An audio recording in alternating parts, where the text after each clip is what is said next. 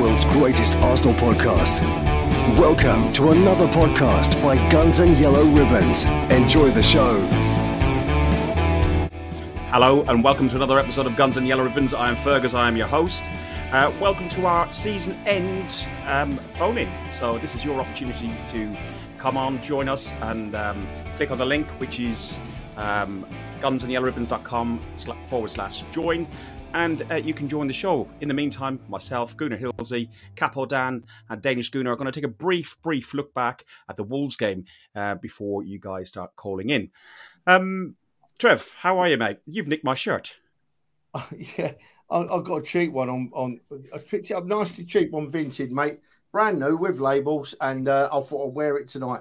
It's all right when I'm standing up, but when I sit down, my bellies are a bit tight in it, mate. So I've raised my camera a little bit, so it just looks like I've got boobs and no belly. Um, I'm I'm really good, Ferg. I'm looking forward to this show. I'm really looking forward to this show. Um, you sent out the. Uh, I actually read the the running order you sent out earlier. I think for the first time in about a year, Fergus. And I'm excited by what we're going to talk about. It's going to be fun. Hopefully, we're going to have some debate and people please just come and join us for a couple of minutes because otherwise Fergus is going to be nag, nag, nag all week. So just come and join us for a minute, please. We, have already we've already got some people waiting in the green room. We're just going to do the intros, and uh, we'll be with you in about five minutes. So we'll speak to you shortly. Uh, Dan, there's flags everywhere. Look, absolutely flags everywhere. They've stolen all your flags. Mate, when you when you set the standard and set a precedent, everyone wants to join in a copy, aren't they? Number one fans all over the place. There, there is, there is. Yeah, I suppose. I suppose. Listen, we now know that the reason why. Uh, Chan, who's just in the chat, uh, shared a, a, nice little video uh, of before the uh, the the Wolves game with us, um, and this is how the flag gets uh, going.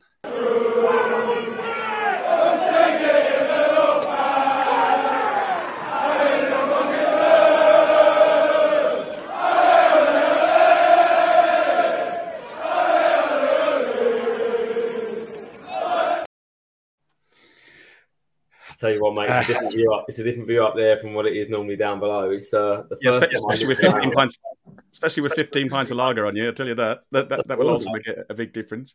Um, so, uh, uh, Alex, how are you?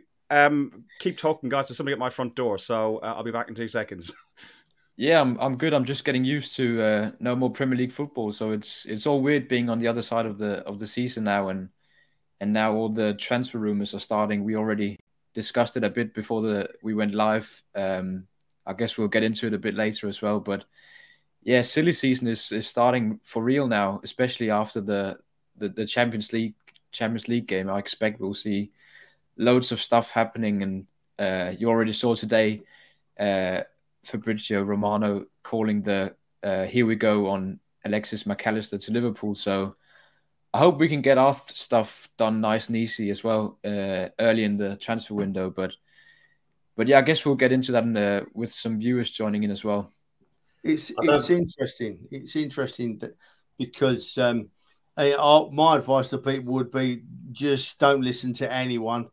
Listen, you, you're going to hear the rumours, but don't believe a single word of any of them until the Arsenal official website puts up we have purchased so and so, we've purchased so and so because we're going to hear so many stories. We, we, we all know what we hope we get. We all know what we want to get. Whether we get it, only the Arsenal will be able to tell us. What do you reckon, Dan Boy?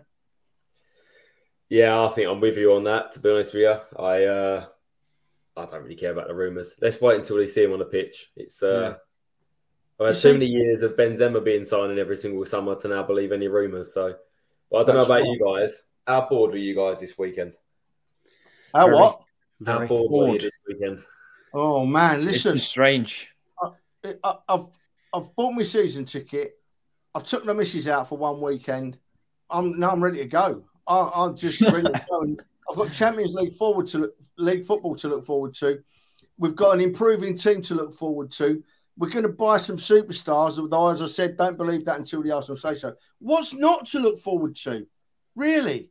Come on. If you're not on a high about what we're going to get this season, you're never going to be on a high. I'm at this old man is buzzing that much. I've had to watch the old ticker a bit, tell you, because I'm ready for the start of this season. I'm ready. And do you know what, Dan? Before Fergus comes in, wasn't didn't he say to us last week that without him we couldn't run this show? Did he say that? I think.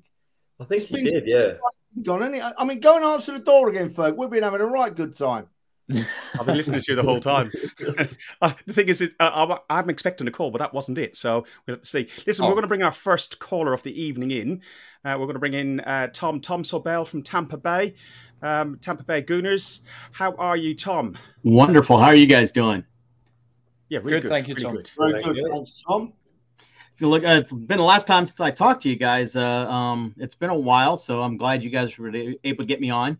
Um, uh, I was bored as hell this weekend as well, except for I was drinking some Manchester United tears at the pub because, as much as I was rooting for a sinkhole, I had to go to the pub and watch the two go at each other because, unlike uh, over there, when we have our, our groups over here, we have one pub that everybody goes to.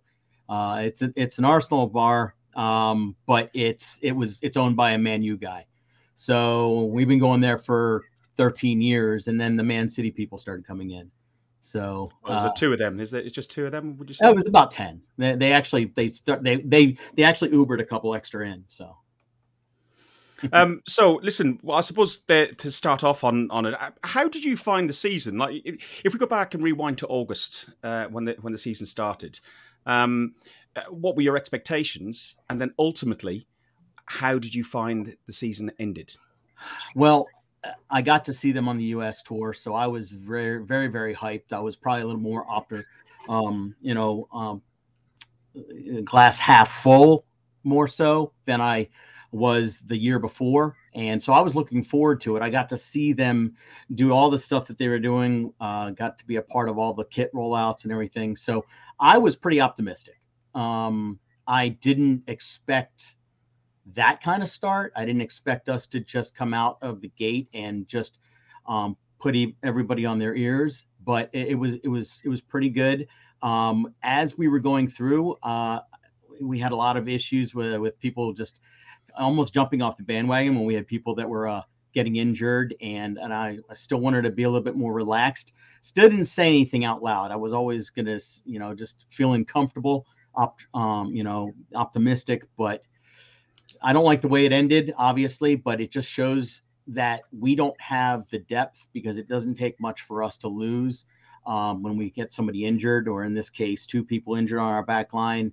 Um, my problem was having to deal with the the people that say the, the that we bottled it because I don't think you can't have it that way when you were never expected to be in that position.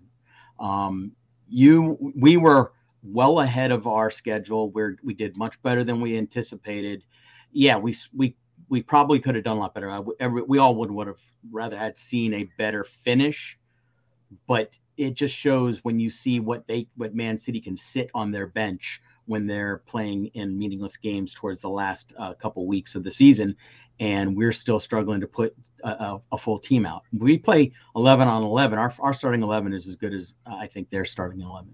So, Tom, Tom, I'm going to come back to you on one of the points you made there in a second. But firstly, Fergus, can you just answer this question for Lawrence again, please, mate? And then we can move forward.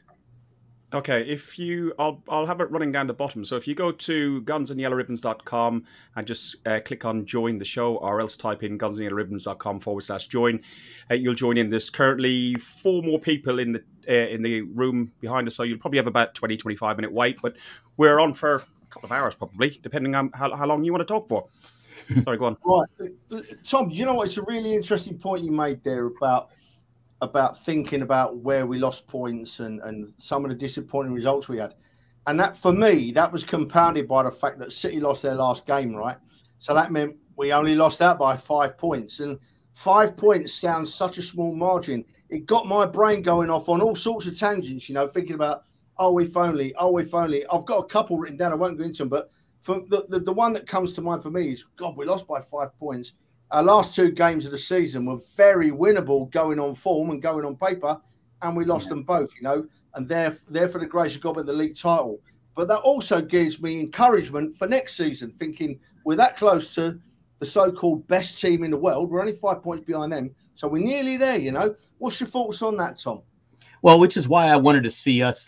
I, I, wanted to see Man City. I don't want to see them get the the treble now that they got the double, but I did want to see them finish out kind of strong. So if it does feel a bit because, like you said, they're the best team in the world, so, uh, quote unquote. Um, but it just shows what we need to do. Um, I, I am sure you probably have some things written down like the Brentford game. I, I still think that, that that one still drives right into the heart that when they forgot to draw the lines. Um, but again, the last games against the the Liverpool and then against West Ham and against really the Liverpool game is where we lost the title. But again, this team still did so much for us this year. Uh, I mean, watching Dan lead the cheers that over here, we're we just we're always watching that stuff and just enjoying it and wishing we were there at that moment. But it just did so much for us and the excitement of what it's going to be for next year. As long as and and as long as we like you were saying, don't follow the rumors. Just wait till you see it on um, Arsenal.com. That's what I always do because I, I, get I drive myself crazy. I was on the cesspool known as Twitter earlier and looking at that and and I'm like, I don't want to deal with that because uh, then I'll have to up my meds like Trev, and um, that's not a good thing for any of us. But I Tom, am pretty Tom, optimistic about what we're going to do in this window, though.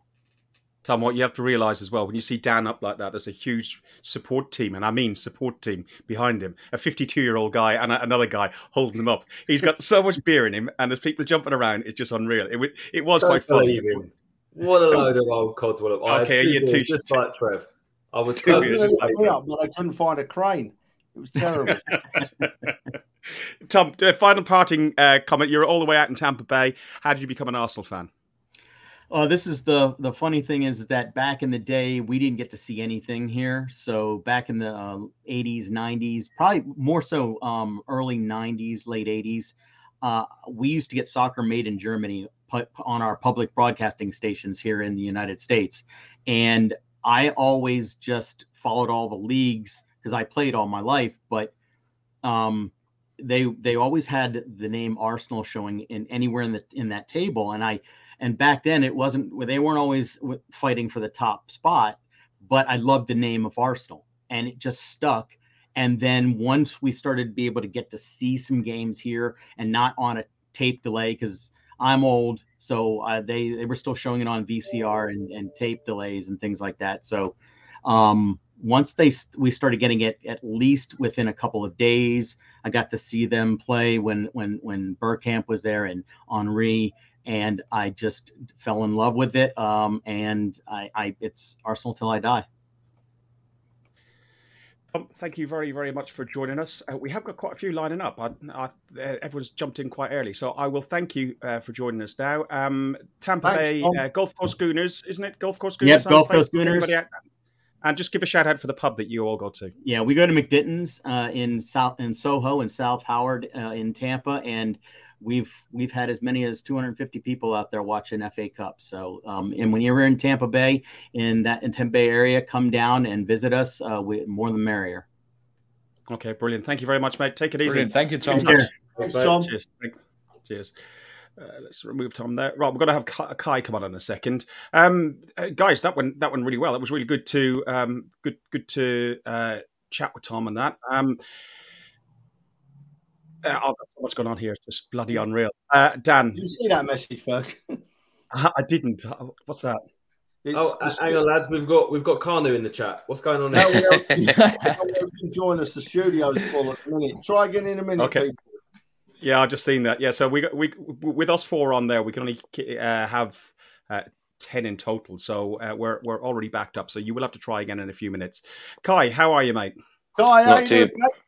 How you doing, lads? How you doing? Yeah, not too bad, not too bad. Um, good, great to see you, lads, again. Fergus, oh. Trev, Dan, Danish. So, have you been happy with the season? Have you, have you been happy with the season? Absolutely, I've been blown away with the season. I've been absolutely blown away. I mean, I must say, I think, I think the magic is back, lads. I really do. You know, I felt the magic for the first time in the longest time. I'm talking 2004, 2005 that long it's been since I felt the kind of magic and the club at the stadium, the games among the fan base. It's just been fantastic, really. You know, obviously we had a really, really soul destroying ending how it went, but you know now we've had some time to look back on it. We've got to look at it as uh, as an entire season rather than just the end. And you know, ultimately, they just gave us so many great weekends, didn't they? Uh, what would you say were your uh, uh, Dan? You, you got a, a, question. I was going to ask you what what would you say you you said such great weekends. What was your, your best weekend?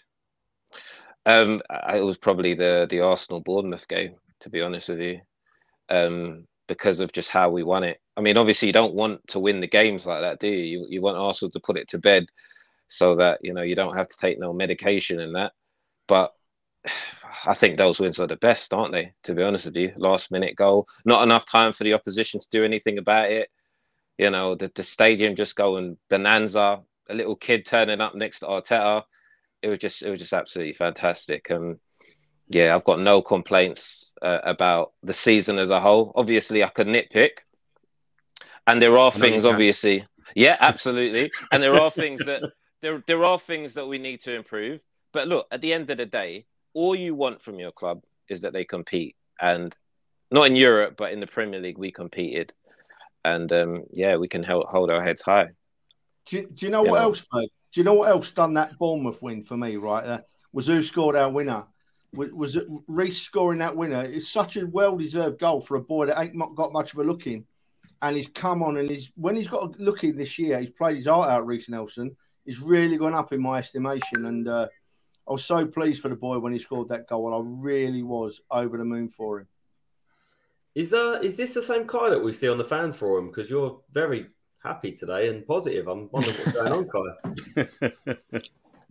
Listen, at the end of the day, as I said, if the if the team competes, I'm a happy chappy. You know, um, people think that I expect Arsenal to win the treble every year for me to actually be happy. I'm not. You know, I'm not like that at the end of the day, all I want is the club to have a plan, have direction, and um, conviction, and that's that's exactly what they've had. You know, um, last summer they bought some great players, and they brought a great player back as well, Saliba. Obviously, we all wondered what Arteta's plans were for him, and from the day one, from the first game against Crystal Palace, we saw what that boy was made of, didn't we? We saw what minerals he had, and he just went on like that throughout the season. I've been a big advocate of bringing him back and that's why you know I watched the guy out in France, and I thought that he really was a real standout at Saint Etienne, and then um, what was the other club he went to? I think the club that nice. Pepe's at now, Nice. Yeah, he went to Nice. He, he, he performed well out there, and he obviously had that great year in Marseille. I just think he's a, a, a fantastic defender. We really need to. I don't want him to. Add, will he stay, or will he be another Anelka? Even a nail cut. I don't want them to actually call this one up. To be honest with you, you know, that that's what I'm worried about in terms of look. The thing about Saliba is we've extended Martinelli, we've extended Saka, and people players talk in it. Players talk amongst themselves. So he's going to know, and his agents are going to know what kind of level of wages they're up to, and we've got no business offering him uh, a lower wage in comparison to them because in regards to how he is, how good he is as a defender in relation to how good they are as an attacker, attackers, sorry, I think he's he's he's up there. He's at their level. You know, if we can get all of those players tied down and a few bits and pieces on our midfield, because I think our midfield needs legs this this summer, then I think we can start really relaxing in regards to what any other club does. That's what I want this summer personally, innit? I want to do signings like Rice and obviously there's Caicedo. If we can get those two through the door, don't really care what Chelsea do with their midfield. I don't see how they're going to do better than that. Don't really care what Liverpool do with their midfield. If we can get those two, Rice and Caicedo, I can't see anyone better in that in this league. I can't see anyone doing better than that. Kai, speaking of uh, French football, you touched upon it. Uh, you know, you said you watched Saliba. Have you watched any of Balogun's uh, this, Balogun this season? And do you, what do you think we should do with him? Sell, sell, sell. I think we should sell him. To be honest with you, and to be honest with you, this will probably make uh, John Malone quite happy. I think we should look to sell Nketiah as well. I think our second striker, yeah, it would be over the moon with that. I think our yeah, second striker has to be of the level that it's an actual competition between him and Gabriel Jesus to get in the team because of the fact that in my view, we need a first striker because Gabriel is not a, a, first striker. That's where I'm with it, really. I'm with it in, in the sense that, look, at the end of the day, Bukayo Saka's kind of been flogged. But Gabriel Jesus can play out there. He played out there for Man City. He could play also on the left hand side. But in terms of the spearhead, a centre forward, somebody who we can kind of rely on to put the ball in the net. I'm not saying Gabriel Jesus hasn't got it in him. We just haven't seen it yet. Maybe it has, and he has got it in him. And if he had never had that three month injury, maybe he'd have more than I think he got 11 goals in the end, didn't he? Maybe he would have hmm. had 18, 19 and would feel a bit differently about it. But at the end of the day, when you look out there, and especially if Man United get their hands on Harry Kane, they're going to have a better centre forward than we do currently in terms of putting the ball in the net. And we know Man City do. You know the the cyborg that they've got up front. So, you know, but look, Gabriel, yeah, the thing about Gabriel Jesus that we shouldn't underplay though is the effect that he had on the attack. You know, 88 goals we scored this year. And that's the most since, is that the most since the Invincibles? Uh, yeah, I, I, think the the points and the games won and where we were right along the benchmarks right throughout the season uh, was on par uh, and at some points better than, the invincible season. Uh, so you know, for people to come along and use the, the phrase bottlers or whatever they want to do, said about the Arsenal Football Club, and if you look how many points we clawed back um, against Man City, Trevor mentioned it was only five points between us, but they had 15 points, I think, on the closest rival last season. So you know, we, we clawed back a huge number of points. Where it, it's just overall, it's been such great progress. Kai, thank you very much for joining us as always. Um, uh, keep keep tuning in, keep on following us on um, Twitter, Facebook, and, and on the forum and joining in. Uh, keep your mad stuff on the other one. The mad that, that's a, that's a mad zone that is. Kai, have a great summer, mate. Have a great. You too. I'll see you next season. Yeah. Bye bye. See you next season. Bye. Bye. And Bye. You, will be probably eye level with Dan when you're standing in there. By the way, when he's on somebody's shoulders, you'll be about the same eye level. I, I was just thinking, I know how it feels to be Kai now. Thanks a lot, Kai. Dell, welcome to the podcast. See you later. Uh, welcome to the podcast, uh, Dell. How are you? What's that I spy on Dell's shoulders? Another fanboy with a flag. Oh, Dan, it's, it's, it's, in tribute to you, Dan. Uh, to, to, to, the season we've had, I could not do it. Who's not got one of these flags, by the way? Has everyone got one of these now? They're, they're on the uh, the reward scheme, aren't they? I, I, got three. hey, look at the colour difference between the new one and the old one. Oh, mate, it's amazing what the beer does. can, you imagine can you imagine what you're inside to, to like? museum? Yeah, oh yeah, uh, don't want to. Dell, um, I can go. I've got a list of questions, but to be honest, your highlight of the season in one or two sentences. What what, what what's your oh, so many. Um, from a, a, non-footballing perspective, I've got to I've got to say, gents, big massive credit to you guys and uh, block six to eight because it's been an absolute incredible season, and I don't think. Oh, five, yeah, five. I'll sit in eight the other side, but uh, five to eight, we'll call it. Um, but I don't know. I, I just think that's been a massive, massive, massive part, and it's spoken about. You type North Bank in uh, into Twitter uh, after a match day. You type anything, you don't even have to put names in. The videos just come up. It is fantastic. He mentions it across the pond as well. In Tampa, they're talking about this. It's it's incredible. The the fans this season have been absolutely amazing, both home and away, and I've been lucky uh, lucky enough to experience all of it. So that's my, my key thing there. From a games perspective, I can't argue with the Bournemouth one, uh, mainly because of, um, I got to share it with my, with my, with my boy. Um, he was there, and after Trev skinned me out for the day. Um, but yeah, it was a really, really good emotional moment. Me and my boy. One, one uh, you were you weren't in tears. You weren't in tears because of the the the, the, 94th, 96 minute goal. It was a 250 quid left in prime bottles and Arsenal tops. Yeah, exactly. Top shop, um, wasn't it? and my boy was in tears because when I jumped in the air, I almost gave him a black eye with a bag of prime that he'd bought. So it was uh, a bit bittersweet. But no, it was, uh, it's, it's been an, it's been an incredible season and uh, one that I'm again, I mean, it's nice to see some positivity from Kai. I don't think I met uh, met in person, but on the group, uh, Dan touched on it. I try and avoid it, but I think he's right. I mean, I think we're building something special. It doesn't matter what Chelsea do. It doesn't matter what Man United do. It doesn't matter what anybody does. It's a case of we're building something special here. We're building something very, very special. And you know what? There's talk of this person coming in, that person going out. This person hasn't signed. Regardless of what happens, I trust my club now. I trust my manager, and I trust the process. And that is good enough by me. Dale, we've got a few Dale, others lined up, but I will just ask you one thing: your opinion on this man. Granit Xhaka. We've got Granit Xhaka with ducks. Granit Xhaka with. Say that you want me. Uh, yeah, I. You know what? Three years ago, I could have easily said taxi for Xhaka and driven him out of there myself. But if anyone uh, has proved that you know what you can turn things around, it's him. I'd say I'd go as far as to say he was arguably one of the first names on the team sheet when fit, one of the most important cogs in that wheel uh, in, in, the middle of the park. And I'll be sad to see him go. I mean, there's the last game of the season; it was loud and clear for everyone to hear. We want you to stay. We want you to stay. Whether that makes a difference or not, I don't know. But the reality is, he's, he's probably the closest thing we've got to a legend. In, in the, I'm not saying he is, but he's probably one of the closest we've got um, in recent years. I think that's a whole other podcast. about that, Bill. That's a whole other podcast, Bill. Legend. No, you can't use the word. I, did, I, didn't say he was a legend. I said in recent seasons. No, I know. But I listen, I love what Jack has done to turn it around, but you cannot mention legend in the same word as uh, Granit Xhaka in the sentence. Not well, yet. A couple Just of clarify, FA Cups, didn't I put a caveat in there. I didn't say he's a legend. Just put that in there. Not even in the same sentence, mate. Del, Del, we'll catch we'll we'll catch up with you uh, over the summer, I'm sure, because we keep Indeed. in touch, and uh, we'll definitely see you um, uh, early in the new season. Um, Enjoy the so car, thanks very much for joining. Beautiful.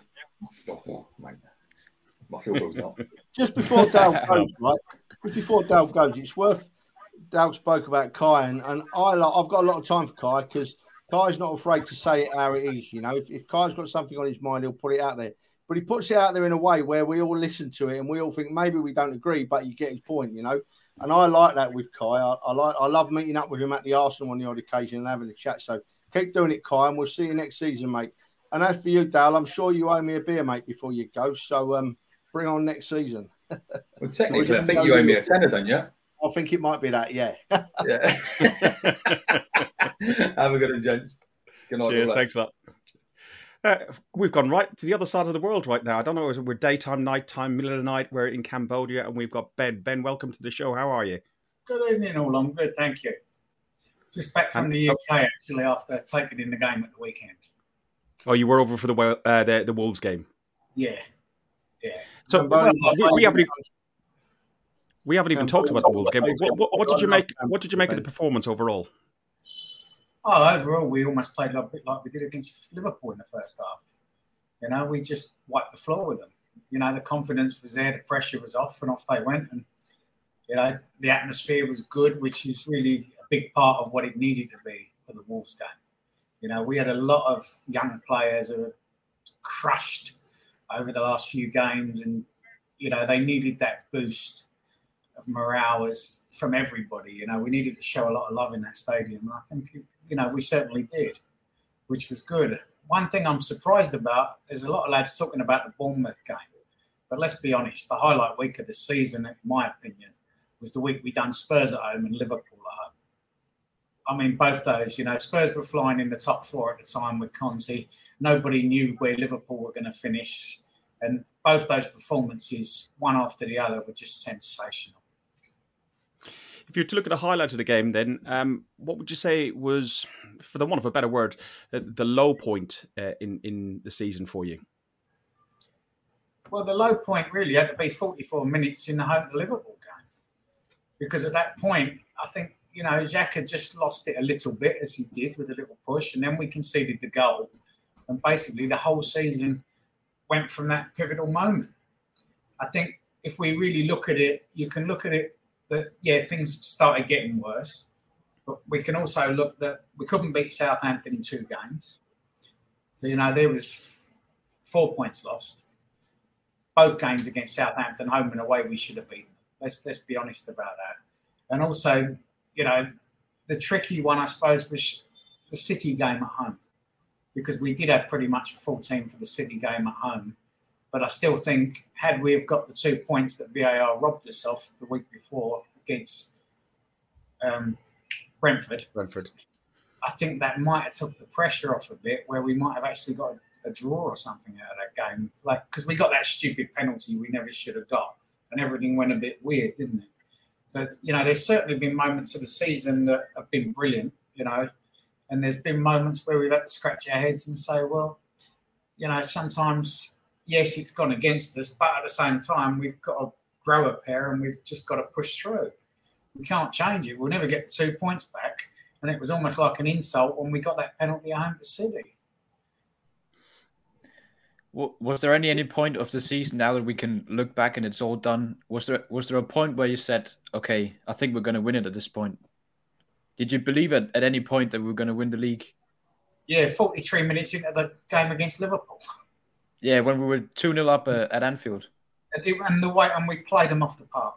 We did. I mean, yeah. that, that forty three minutes was our best performance that we've seen from Arsenal, as good as we're going to get. And at 43 minutes in that game, it looked like we were going to destroy them four or five nil. And it was only okay. You know, it's hard to blame an individual, but you know, Xhaka should have learnt from Arteta. You don't stir up the Liverpool crowd. And then we made a mistake, and that's when doubt crept into everybody. And I think if there was a moment of the season where yes, it, we are actually going to win this thing, it was at 43 minutes in that game. I agree. I agree. You know, it's uh, uh, okay disappointment, but at the same time, beginning of the season, let's try and finish in the top four. Let's see what we can do. Let's build on what we did from the season before. And we've had some outstanding performances this season. And I read a quote from Vieira sometime earlier today, which was quite interesting, where Vieira said, We had the problem that Arsenal had towards the end of the season was that we had to go into every game and we knew we had to win it. And there's a big difference there between going out and playing your best performance than there is with the mentality that you have to win.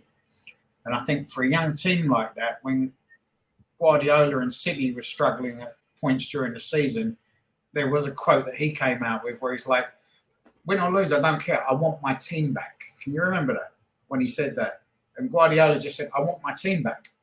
And it actually made sense as the season came to an end with what he said as to the pressure that became on us. So, you know, certainly we've had a brilliant season, far exceeded most people's expectations, but we could, we were so close, and now it's just a case of can we go one better next season, and also it would be nice to bring a cup home as well. Dan just to just to follow up because if, if I'm totally honest, I don't agree with your point about the Liverpool game being in the 44th minute. Um, wondering why you think that that was more of a turning point than the West Ham game, because at the end of the day, I think most people were disappointed being two 0 up, but coming away from Anfield with a point in any title race isn't a bad point to get. Whereas you go to West Ham the game week after and you go 2 0 up and then you lose it from that point, I'd probably say that's more of a turning point than the Liverpool game because being 2 0 up we were absolutely cruising at that point. And then another turning point potentially you could say is actually City with all of their charges seemed to sort of galvanise them as a team. So I would probably argue that those two points, West Ham and the City charges, were more turning points than than the Liverpool game. I think the pressure that had been piled on, but it was the way we played those first 43 minutes against Liverpool. I mean, they couldn't even get near us. They weren't even, you know, getting up to the tricks that Liverpool do at Anfield it's like we just blew them away. Like I've never seen us blow Liverpool away at Anfield. You know, we we beat Liverpool. We've tactically had to do what we've had to do, but for those 43 minutes, we blew them away, and and they were getting a lesson from us. And in that, at the end of the first half, it was like when we walked in, suddenly they thought, "Hang on a minute," you know, and we did the same, but for the wrong reason. And that's the difference. I mean, we can all blame Saka for missing a penalty, but penalties get missed, and these things happen. And Saka's had a brilliant season, so we won't. I won't blame Saka, but I think as a turning point, I think it was far more pivotal because we sh- we could have won that game, walked away from Anfield with the three points, and then we'd have took some stopping, and the cushion we would have had would have really. The, the West Ham game, we would have just gone out there and beaten two or three nil, and we would have cruised it But the pressure that they felt. And it's only if you've played any sport at top level as an individual that you you get to know pressure, and it's different. And you know, people are looking, and we're, we're all thinking back to '89. You know, when we lost to Derby and drew with Wimbledon, but it was a very different thing because it was still in our hands going to Anfield, as unlikely as it was. But we took it out of our hands, and you know, these kids are so different differently mentored. They're so mentally different to what they used to be. So, you know, Liverpool to me was the big turning point of what happened. And it was just, you know, a bit of an experience. If Xhaka hadn't have made the push and hadn't have retaliated, we wouldn't have made the mistake. And we would have gone in at 2 0 at half time. and everybody would have been calm, and we would have came out with the same mental attitude. Now, would they have scored three and beat us? I don't know. But See- the reality is, it's a big difference at half time.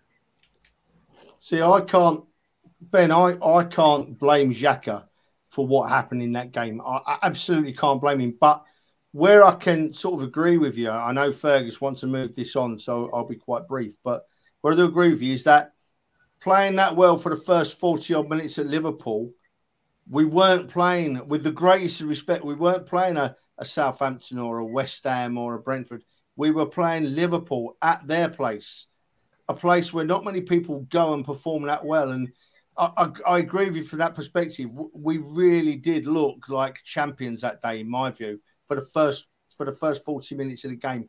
What happened after that, I don't know. Whether we just got nervous, whether we ran out of steam a bit, whether Liverpool just upped it, we'll never know. But uh, I do see your point about that that that that first forty minutes of that Liverpool game. If you're looking across Arsenal's fee- season at forty minute segments of play, that 40 minutes against Liverpool would be topped by a mile. Would be topped by a mile because we absolutely played the best team, a, a, a- a well-known team at home off the park, mate. So I agree with that. Yeah.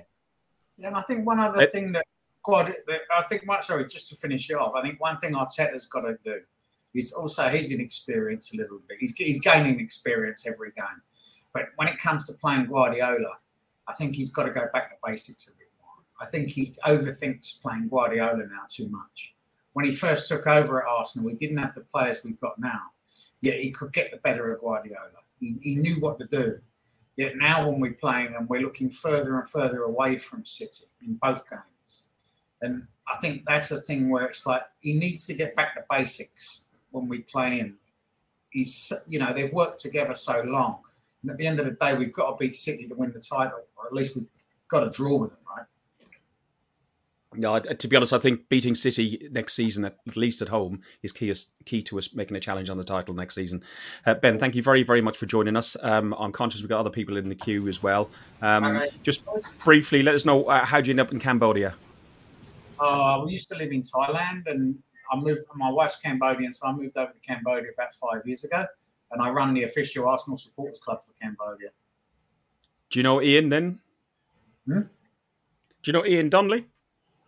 Yeah, yeah, yeah, No. yeah.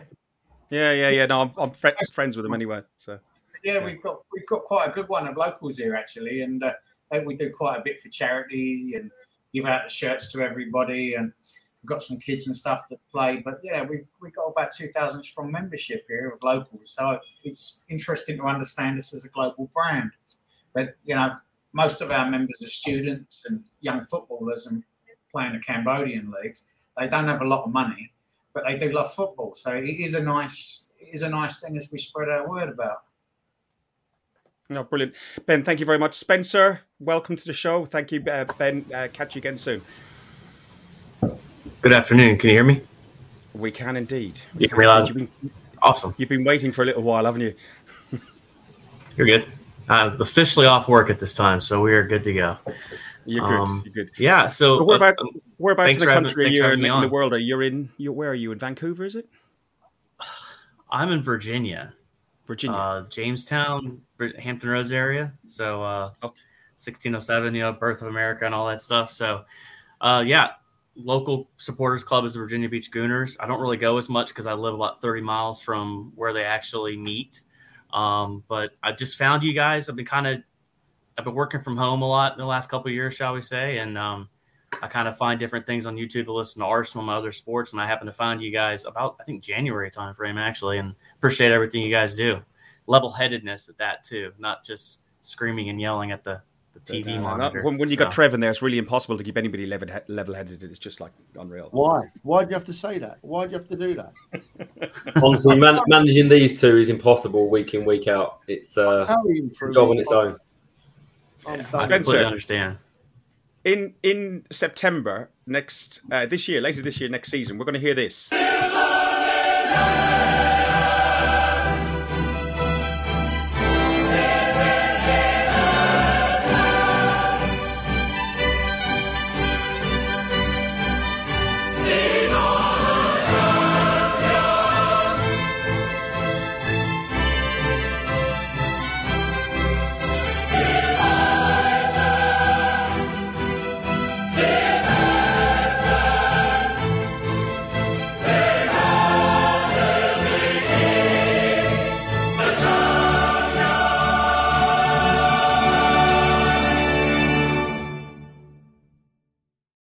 That's going to be back playing at the Emirates. And uh, thankfully, I didn't play the one that Dan sent me through because that's that one of those videos that you open up in the supermarket and it looks all really good at the beginning, and then there's some noises mm-hmm. that you mm-hmm. don't really want to play in public. That's the one that Dan sent to me. You, you know what, Ferg? Ferg? When that opening picture came up, then I was praying. I was thinking, please don't.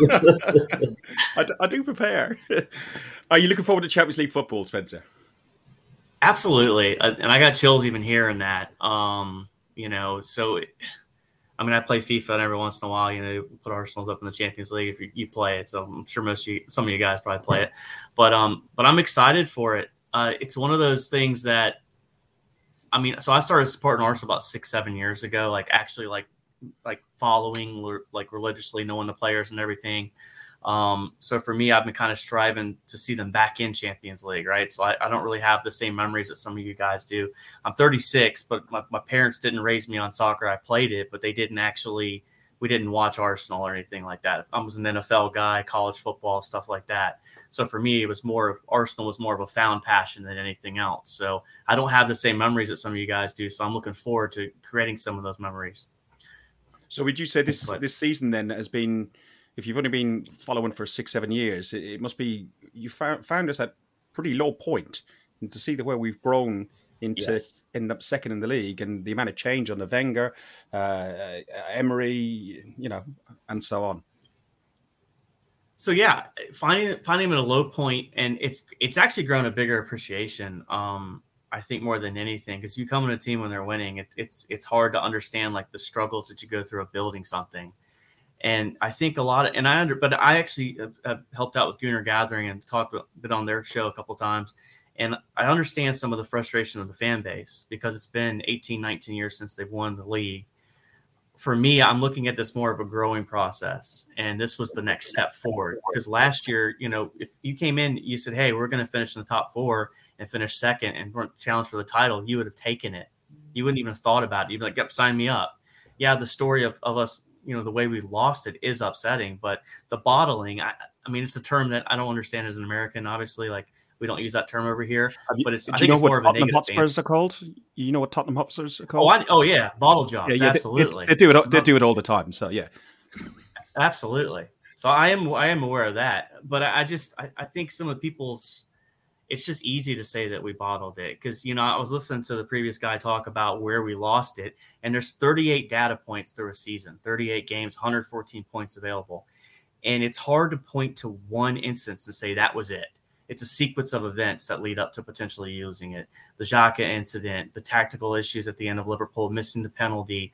I think the biggest thing I took away in the second half of the season and from April on is we lost that killer mentality to put teams away when you're up to nothing, you shouldn't blow that lead. So, you know, looking, I'm looking forward to this this offseason. I know I heard y'all talking earlier about transfers and all that stuff and the Declan Rice and the Caicedos. I'm I, unless I see him holding a shirt, I, I, it's all rumor. And at this point, I believe it's mostly agents trying to get better deals for their players. It's all a chess match anyway. Um, mm. But I, am excited for next season. I'm going to the uh, MLS All Star game in DC. This will be my second uh, second DC um, second Arsenal game. I went to uh, Arsenal Real Madrid in DC a couple years ago, about four or five years ago before COVID, um, and they announced this actually before the the Man United Arsenal game, which the tickets in New York I think like three hundred dollars. So I think my wife and daughter just got their uh, um, their passports, so we're we're planning a trip over to England in the next couple years to go watch an Arsenal game and just do because we're uh, family wise, we're, from Scotland, Wales, and all that area where our families are originated. So we're trying to do a big whole United Kingdom tour and everything. But uh, I just want to share my biggest moment of the year was the Bournemouth game. And I know everybody says like that's the one, but a lot of times I have a 15 year old, so she's not really, she doesn't really care about soccer as much. She's not really into it. It's not her thing. She's dating boys, whatever. But she watched that game with me and my daughter because it was with me and my wife because it was 10 o'clock uh, East Coast time. And we all celebrated together, and that's a moment I'm never going to forget. Um, so yeah, the season didn't end the way we wanted it to, but um, yeah, I, you know, it's I'm just I'm happy I'm happy for the mem- I got like so many memories. I, I can't I can't be unhappy about. I know it sucks that we lost, but I just have so many good memories that I can take away from this. Speaking of that, Spencer, do you think in the in the six years you've been an Arsenal fan, do you think that this season has been the season where you've been the most connected with the club as a fan living abroad as well? So I would say because I found a lot of the YouTube community, I'm, I'm an Arseblog patron member too, so I, I, I do interact with some of the guys on the Discord on there. I would say yes to an extent oh, in a different manner because I was going to the local supporters group, but my best friend is an Arsenal fan. He's actually currently in Germany. Um, so I don't get to see him as much. I don't get to talk to him as much as I used to about it. We used to text each other daily about, hey, who do you think we're getting in? Just tactics and stuff like that. But I think, yeah, it's it's the, absolutely the most proud I've been. Um, there's just so many good memories, and I, you know, I, I think about the one of the worst memories was the Southampton night and um, I, I think it was, you know, I, after we lost the game, I or tied it. Excuse me. Well, after we tied the game, we had to go to a felt like a loss concert. That's that's what it felt like. I had to go to a kids concert at, at her high school, and I was the most miserable person there. But it, you know, it was just kind of. And I went home afterwards and drank because I and I don't really drink, but that one got me wanting to drink because it was that feeling of helplessness. And I think y'all played that TikTok where they had the music going. It was Gary Neville talking, and that one just you could feel it. You could feel the disappointment. Um, but yeah, it, I'm I'm, ha- I'm I'm happy. I'm looking forward to next year. I know a lot of people are pessimistic, but I don't see the reason to be pessimistic. I don't see it. Last last um, question for you, um, Spencer. Um, we looked at highlights of games and, and games we thought that were really good, and where we thought, uh, you know, people have talked about whether it was the Liverpool game, the West Ham game, the Southampton games, where we lost the lost the season. But at what point did you see one game where you thought, "Wow, Jesus, we got away with that one. We fluked to win." That's a tough one. You should have you, you should have you should have preloaded that one. Uh Wow, that guys, any, a tough any, one. Any, any, any of you guys think think then the Leeds one, Leeds away. Oh, absolutely, that Leeds one, absolutely. We got thank God for VAR. I know a lot of people complain about it. Um, I know it's a contentious subject. We have a lot of video assistant referee in America in our different sports, and it works pretty well. So I would I would reference this. It'll eventually work out. Just give it some time. It's it's some kinks, and they have to get over some of their idiosyncrasies, but we definitely the Leeds one. That's the one where I'm glad you brought that one up because that's the first one I could think of after you mentioned it. But the one I think that that irritated me the most is the Brentford one as all as well. But you know, this is the thing with games, and I say this even when it comes to the NFL. Um, third down conversions rates how you lose games. So yeah, you have a bad call in a game, but you had 80 some other minutes that you could put the ball in the back of the net or defended properly. So it's a total story of the of the game, depending on how it, it how it turns out.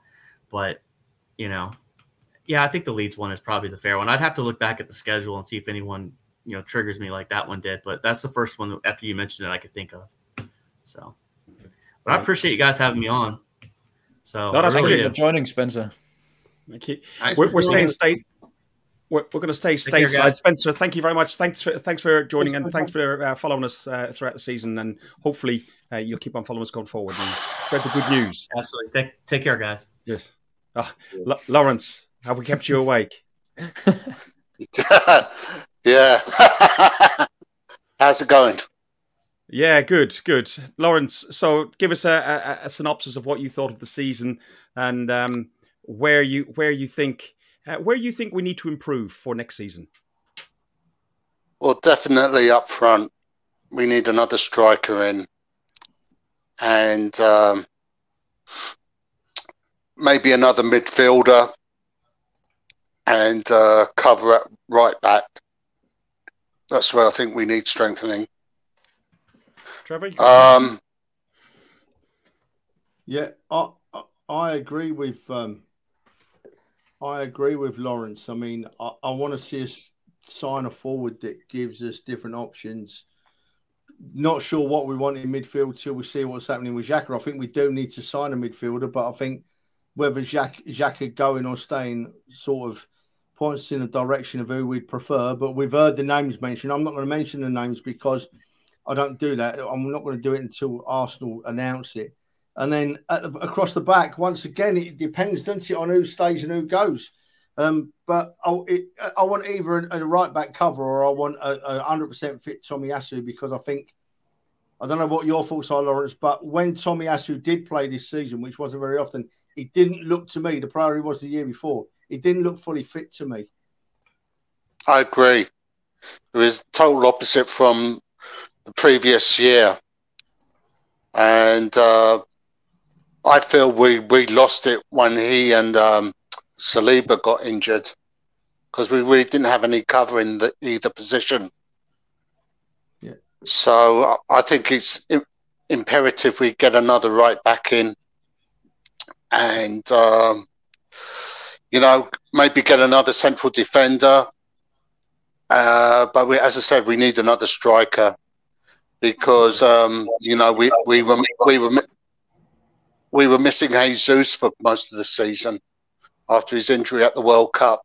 Whether that would have made a difference or not, I don't know. I was just literally going to ask you: Do you think the World Cup had a big uh, had a big impact on Arsenal's uh, ultimate uh, position at the end of the season? Yeah, I think so. I think it caught up with us in the end. And why? Is but in saying that, yeah, I mean, you look at our squad compared to Man City. Man City can field any 11 players they want to and get a result. Us, on the other hand, you know, when you look past, I don't know, maybe, you know, 14, 15 players, who have we got as cover? No, I agree. I do agree. I do agree.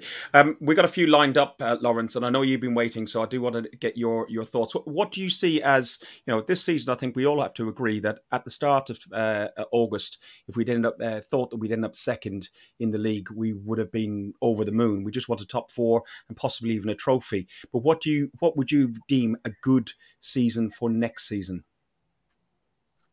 Well, a, a, a real challenge to Manchester City you know, we we for us to be top of the league for eight nine months and blow it in the last couple of weeks, it hurts. It really mm. does. So I want us to see us go at it, you know, again next year with all our with a with a big squad enough to challenge Man City. Um, I would love us to get to the later stages of the Champions League as well, because I know the the finals at Wembley the finals at Wembley next season. So that would be great if we could get to the final. Not saying that we will, but it'd be a great achievement if we could do that. You think that's possible? Who knows? Who knows? You know, with a with a good runner like you never know. But um, I'd, I'd be happy if we get to the quarterfinals or the semi final. That would be a, a good season. Okay, um, what, what, one thing? What, what one thing before I go, I've got I'm going to the Barcelona game in Los Angeles at the end of next month. So um, I don't know if any of you lot are going to be out here, but if you are, you know, have a beer with you. You come and have a beer with me. I'm not out that way, but um, I don't know if any of the other guys are, but I'm not. But it's a, it's a, it's a nice offer. Thank you very much, Lawrence. Trev, did you have something to ask before we w- let Lawrence go? Yeah, firstly, bus pass don't cover me for going to America, Lawrence. So, unfortunately, I can't be there. Never mind. Um, as for the Champions League, you know, a few years ago, that lot up the road got to the final. So anything is possible. I absolutely agree. Anything is possible. But for me, and it'd be interesting just to finish with Lawrence and bring bring Albert in on this because Albert will have an opinion. But for me, Ferg, mate, if we get out of group stages and, and, and progress a step past that, I, I, I would be disappointed because I want us to go further. But I would look upon that thinking, okay, first year back in the Champions League, we've got out of the group, we've messed it with the big boys. I'd be disappointed, but I wouldn't be, you know, gutted. I wouldn't be devastated. Mm. Lawrence, thank you very mm. much. Uh, hope it, hope the weather's thank nice you. over in, in uh, Los Angeles, and keep listening and uh, uh, up the Arsenal. Yeah, see ya. Up the Arsenal. Here he is, my man. Here he is. Hi, Albert. How are we? Hey, not not too bad, man. Just watching Emmerdale before I thought, come on, so you know, it's all right. You could probably watch a box set about how long this has been going on. no, no worries, man. It's good to get on, man. It's good to get you on. We got we got we got Ben in the in the room as well. We'll bring Ben in shortly. Uh, we have got a couple more spaces if anybody does want to join, but I think we're going to be running down shortly. So we've got Ben and yourself. So Albert, uh, your thoughts on the season? Was it a success? The, the big question to you, Albert, because I know I can put this question to you. If I was to say Man United getting top four and winning a pot, a trophy, or even West Ham avoiding le- relegation if they win a European trophy, versus Arsenal getting second, which of those three have had a better season? God, you talk some rubbish. the, the, the, the, for me, the West Ham argue, I get the question. That's a non-starter for me. Um, yeah, yeah. The United one, you can, you can. That that's a bit more plausible because they got top three. They got they finished, end up finishing third. I thought Newcastle would get that in the league, but they got there and they got a trophy. Um, it's a tough one, but in terms of Arsenal, um, I, I, said this before, like it's a massively progressive season um, to to get back into the Champions League, which was my.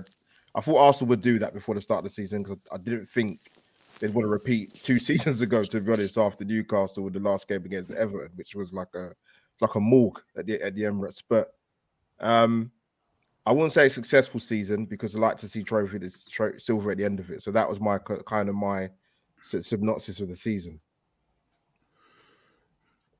Guys, got a question? Go on. Yeah, I've got a question. Go on, Trev. Why do you ask these questions, Fergus? we've we've both had we've both had a very good season. Man United came from nowhere to pick up towards the end of the season. Arsenal, we we dropped off at the end. But I mean, we've got Ben in here now, right? And I said it earlier in the program, but it keeps going round my head. Man City losing that last game of the season has got my brain going wild, right? Mental, thinking about all these different what ifs, what ifs, what ifs, because they've only beat us with the best. Not me saying this, people say this. The best team in the world, the best club team in the world, has only beat us by five points. Five points. That's less than two wins, right? And when you look at our season, our young lads, they've done so well. One more, two more opportunities and we win that league. We beat the best team in the world. I almost wish Man City had won that last game. So it was eight points. Seems a lot more, doesn't it? So what, what's your view, Albert? How do you feel about losing by five points? Um, one stage looking like he's going to be double figures, and I think that would have wound me up a little bit more. But um, I think I think the issue is Trev. Uh, just my opinion anyway is that um, I think because City had wrapped up the league beating was it Chelsea, um, they go into them last two games, and this is no disrespect to Brighton and um, Brentford because they've both had fantastic seasons. Um, Brentford went up, went to Man City and won. Um, well, took six, six points off of them.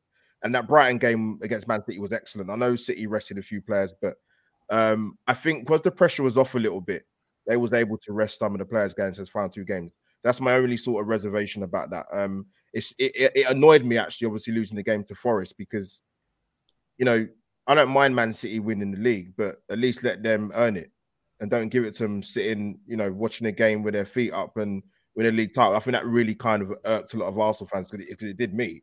Um, so I think that's my only sort of um, sort of um, bugbear, really. And I think City probably t- were, were able to relax a little bit going to Brentford and and Brighton because they'd already won the league. Yeah, fair enough comment. Good comment, actually.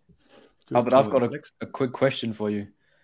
Going into next season, Premier League, um, you know, you've got Chelsea spending a lot of money. Liverpool, they've just signed Mac Allister. They'll be looking to spend more money and rebuild as well. We've got loads of teams rebuilding and doing well. Newcastle as well. What's your expectations, and what would you like? What position would you accept uh, for next season in the Premier League? Um, great question. Um, I think Arsenal have to mount a title challenge for next season. I think that's. I think the the the standards have been have been raised. Um, we talked about getting back in the Champions League. We secured that. Um, we we we actually was competitive in the title run, and I expect the same for next season. I'd, I'd take your point in in the case of um, Chelsea spend a lot of money, but they've actually going to get in a coach that's might actually know what he's doing. Um, and um, Liverpool will go again because they won't. I'll, I'll, be shocked Liverpool have a season like that. They go from going for the quadruple to finishing fifth. That's just that. That's a that's a crazy drop off. Um, And Man United, and Man United, they'll spend the money, and, and City always strength from from a position of strength. And Arsenal need to do that, and they need to learn quickly. Um, it's, going to be ramped up this season because they're back in the Champions League. Um, and, and I think in in terms of the Champions League, I don't know what you guys feel. I feel like we almost have to take baby steps with that because one, we've been out of it for so long. Um, so the standard of teams we're going to come up against are going to be a lot better than they were in the Europa League, and we couldn't get that over the line. So Arsenal going to have to learn and learn very very quickly. But in terms of the recruitment, um, that's imperative. This is the biggest window because we're back in the Champions League, and, and most importantly, before I finish up, people have known Arsenal fans have known for years saying that to attract a, a, certain type of quality of player, we need to be back in the Champions League. We are. Tottenham are not in it. Chelsea are not in it. That's a massive, massive advantage, and Arsenal have to um, start either getting the number one targets or being aggressive in the transfer window. If they don't come, they don't come. The players don't come. Zubimendi, Rice, Caicedo, I could go on and on, but just be a bit more aggressive in the transfer window. That's what. That's all I ask. Well said. I agree. I've got a, a quick one for you. Um, yeah, I've got a quick one for you, Albert. So obviously, I, I think everyone's quite clear that Man City uh, are far and above anyone else in that league at the minute, right? But we're talking about how do we recruit, how do we improve, but how much do we need to actually improve as a team? So my, my question to you is: of our starting eleven, how many of that starting eleven do you think get into Man City starting eleven? Oh, not not many in terms of the starting eleven. Um, you, you might you could argue a case for probably possibly Saka, possibly. Um, Odegaard just a top. De Bruyne or Odegaard is this. Yeah, listen, I'd, I'd have both if I could personally, but um, I think bridging the gap with City is, you know what, it's tough because Dan, I think that the the fact is, 84 points is good enough to get you back into Champions League football. It's not enough to win a league title. I know City end up on 89 points, but if you look at their points total in the last five, six seasons, you know what you have to do to win a league title. Um, and even if you look at City squad, Dan, like I know people talk about, you know, City and the money they spent. Um, you know, they didn't spend a lot of money to get a Akanji, and he's been fantastic for them.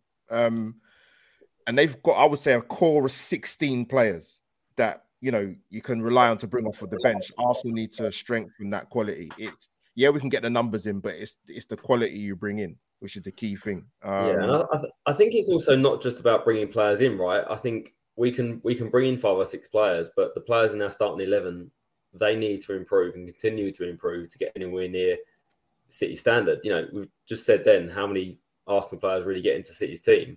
We're not going to buy a whole new starting eleven. We've got a lot of those starting eleven players that need to step up to another level to take it to not just challenging in the Premier League, but challenging Premier League, Champions League, FA Cup like did.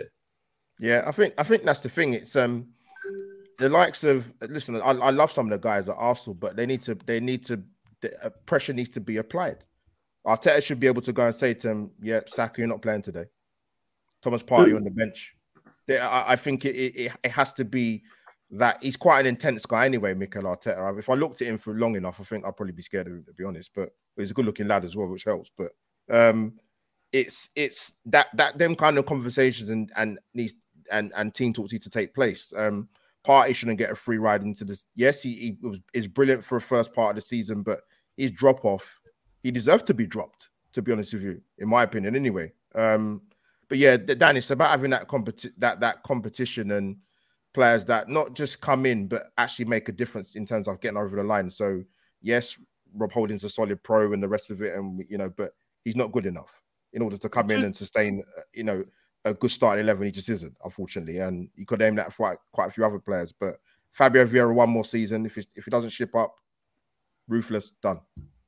Just just to, I know we've got loads of people waiting, and I know Fergus wants to to, to move on. Just to close, kick me out, Fergus. And this it's is, all right. It's is, all right. this is equally to Dan as well. Just looking at our season, we we've had great periods and a little drop off. Then we've picked it again. Then we've dropped off again. So do we need do we need to improve or do we just need to be more consistent? And does that consistency come with uh, young players maturing? You know, I think I think if we played the same level all through the season, the top level, we would have won the league this year because we are good enough. But our inconsistency let us down. When we dropped off, we dropped off really badly. you know, really badly. And I'm not saying we don't need to sign players. I think we do need to sign players, but I think what we've got on their day is is good enough. I honestly do, boys. I'll keep it one word because we need to move on. I would say one thing we need to improve being clinical. It's, are you talking to Ferg? No, I thought it was, yeah, I, oh, I was doing other I thought you stuff. said being I was just- simple. I, no, No, being, being simple. clinical. Thanks. being clinical. Oh, Ben, help me out here. Ben, Ben, Ben. Oh my God, these guys are just ganging up on me. You, you see it every week at the football. I get it all the time. Albert, Albert, thank you very much for joining. Um, Right. really Thank you. Albert. Be- Before you go, give everyone a shout out where they can catch up on your stuff. everywhere. I've got my own channel, um, Albert J TV, uh, you, and you will see me here, there, and everywhere. Um, I'll be covering the Women's World Cup with my YouTube Tottenham wife, which I, I won't give her a shout out because it's his Arsenal channel. But um, yeah, you'll see me there and everywhere, mate. Take care, Brilliant. Albert. Thank you. Good luck with it, Albert. See you soon. Take care. See Thanks next a lot. year. Cheers, bye. Later. Ben, how are you? How am I supposed to help you out? Just to rescue me from these two. Rescue me from these two. So Ben, ben Bennett, clock in Ben, the, the voice, the senior voice of the Ashburton Army. That's the way I like to say it. I, uh, um, um, yeah, well, I jump in there. Yeah, so I'm not not really. I, I, I obviously associate. I've helped him in that and things, but yeah, I leave them to it. To be honest, I don't really. They they're doing a fantastic job without people like me. So uh, yeah, it's just good to jump in there now and again. But- so how, go on, go go. Can. I um can I just touch on can I just touch on the transfer thing first? Yeah, go on then. Um, I don't agree with Albert in the fact that we only attract players because we're back in the Champions League because that's absolutely rubbish. I mean, we weren't even in Europe the other year. We tr- we got in Thomas Partey, absolutely brilliant player. Um, we're Arsenal Football Club. We attract players because we are Ars- the Arsenal. Um, we could be in Europa League. Zinchenko come, Jesus come. We don't we don't have to be in the Champions League because of who we are. So, and I think with regards to who we're getting in, is um, it's different now because not only are we trying to sort in a player that's just going to play one position, we are going for versatility with two or three positions as well. Look at Trossard, look at Jesus. Um, it's very, very hard to try and get what, and they've also got to buy into what we are doing as um, as a project and um, what, what we're about now. So um, patience is going to be very much the key this summer. Social media fans don't have any, a lot of them. Um, yeah, and so we wait until it's on Arsenal.com and um, the shirt's on, and uh, we go from there. Uh, as as fans, we're all the same page with regards to um, patience is a virtue, and, and we're going to have to be that this summer because we're going to we're going to need a good four or five in, I think. Um, and like I say, it's going to be hard because we're not just going for one position; we're going for two or three sometimes. So, at least two. So, in, in the in the league uh, next season, who do you fear? well, Man City won't change. However, the way they do things, um, that's that's another debate. But they're obviously they they are that good. They've got such a big experienced squad. Um, strength and depth is just uh, it's just unbelievable, isn't it? They are that good. They are the best team in the world. Um, they will they will win the treble. So that that, that says it all. So um, I think I think the other sides will will um, close the gap. Liverpool could, will definitely be um, around about the top three this year. Um, I can't see them overly taking Europa League. They like to challenge in all all competitions, um, but I, I could see them rotating in the Europa League like like we did this year. Uh, but they, they will be um, a force, I think, come the come May next year. Uh, Chelsea, I think they're still in a transition. They could be in that for the next two or three years. We're not sure what's going to happen with them. I'm, I don't fear them next year. Uh, uh, United depends on, on who they buy. Uh, they'll be there or thereabouts, but they're, they're not. They're not. Um, they're nowhere near Man City. No, let's be honest. Man City are, are levels above, and I think that just proves how how good we've been this season to get anywhere near them. and you've got to be foot perfect for 38 games. You have. So um, to get five points in at the end, it was. Um, I know obviously where we were and where what could have been, but because we we've only got we only had two players who have experienced the title chase who are in our top first eleven, and that's um, Zinchenko and Jesus. The rest of inexperienced. Um, and yeah, so it's a it's a big learning. It's a massive learning curve for the whole squad. It's also a learning curve for the fan base for not getting carried away too easy, not looking three, four, five, six games ahead. When you get to that point, you have to be taking it game by game. I had people in the crowd at times thinking about a month in advance. What you're doing, think about the next game. Think about the game you're I'm, at. I'm, I must admit, uh, there was plenty of time that I was singing and Dan, and now you're going to believe us. Uh, but it's thing, good thing, fun. thing, thing is, thing is, you're going to get caught up in that. I, I, I think I sang it a couple of times, but I was all, I've always spoke to you, and I said I'll judge after Liverpool away, at the end of Liverpool away, of how far we've come and what, when I can believe it. And at 43 minutes, 44 minutes, I really did start to believe, and there weren't many people that didn't.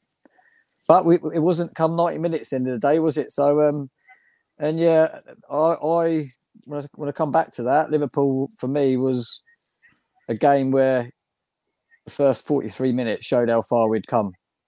To go up there and go and do that in that in our atmosphere, well, not a great atmosphere, but they're, they're obviously going to that ground where we've had a bad record over the years. We've got demolished. But to go up there and go toe to toe with them and, and go 2 0 up in the first place, convincingly and deservedly, shows how far we've come. And and the fact that we come out in the end second half, we could have lost it. I think that's what people need to forget. We uh, Salah missed penalty. Ramsdale's made two blinders. Yeah, we, we dropped off. The inexperience did show in the end. Maybe the Xhaka incident that's a bit stupid, um, but it happens. But you always take a point at Liverpool away. Absolutely, absolutely. Uh, Uh, final West, question West, that I've got West Ham, West Ham was the one for me. for me. West West Ham was definitely the one uh, where it turned for me. And if you also look at Southampton to drop four points against a relegated side, I think is is a bit poor. Um, Yeah. One question I, I want to ask you because I know how passionate you were about this when you were with Trevor on the protest against KSE and the Kroenkes. Now, the Kroenkes have invested heavily into uh, the Arsenal Football Club. Josh seems quite invested in the club. Uh, there's less noise around around them now. How do you feel about them right now? I've got. I, I don't even. I don't even talk about them. I, I, they've. It's it to me. It's all changed. Uh, the protests. Like I always said to you, the protests have changed it all.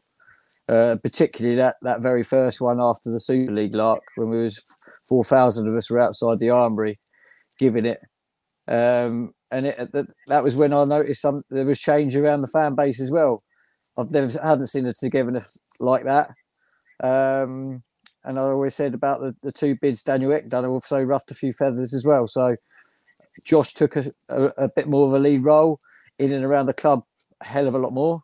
And um, he's, he's, he's been a, a close connection with Edu Vinai, uh, Richard Garlick, and obviously um, Arteta. So uh, what you can't really, there's not really much you can talk about because look look at look at what we've got now. We we've uh, we can sit here and say we've finally got our club back that we've always supported as a kid. Um, it, we felt uh, a million miles away from it at times over the since the Invincibles at certain years. I did. I was obviously one of the ones that didn't go to the Emirates for so long, um, but because that atmosphere won. But obviously, I felt so disconnected with being around and giving them my money when I'm, I don't feel like they they're not um they're not on side. So Hmm. they they I, I, I, I've got no grumbles about what's going on now. Um, they it's just it's just great to Yeah. have this amazing togetherness again. That was a, a quite a nice balanced response because you normally get one extreme or the other over overly gushing that they're doing fantastic. Are still people who've got vitriol, but yeah, I think it, it is good to be balanced. Dan, I know you've got a question for Ben, but did you have a follow up on that, Trev? You take yourself off mute. It happens every podcast. So you've done it. You couldn't have a whole show. You've done well for an hour and a quarter, haven't you? I have done well. I'm right now, boys. Sorry, Dan. Before you go, right? Because I think that that them protests, as Ben said, particularly the first one, well, Ben obviously realizes the importance of it. I think most of us do, but a lot of people don't realize how important they were. I absolutely believe that those protests changed the way Kroenkes run and look at our club. I have no doubt about that. I also believe that the protests brought all sorts of different fans together. There was, as Ben said, there was four thousand fans outside that stadium that night. All may have had different opinions, but they all came together because they all knew the importance of making that that sending that message, and it was sent very well. You know, and um, thirdly, and most importantly, I, I, I, from my perspective, I think after them protests, Josh Kroenke got more involved, as you've already said, mate, Ferg. And I think the people that were holding us back upstairs were sent on their way. One or two left, didn't they? You know, and ever since that happened, the club seems to be well, it doesn't seem to be, it is. It gives the impression, and it is one big happy family. Upstairs seems dead right. The management team seems dead right. The coaching team seems dead right. Every player that sets foot on that field and plays for the Arsenal seems to want to play for the badge to me. And the fans have just been unbelievable. So to cap it off, those protests did a lot more than people think, and they were required, they were necessary, and they did their job unbelievably.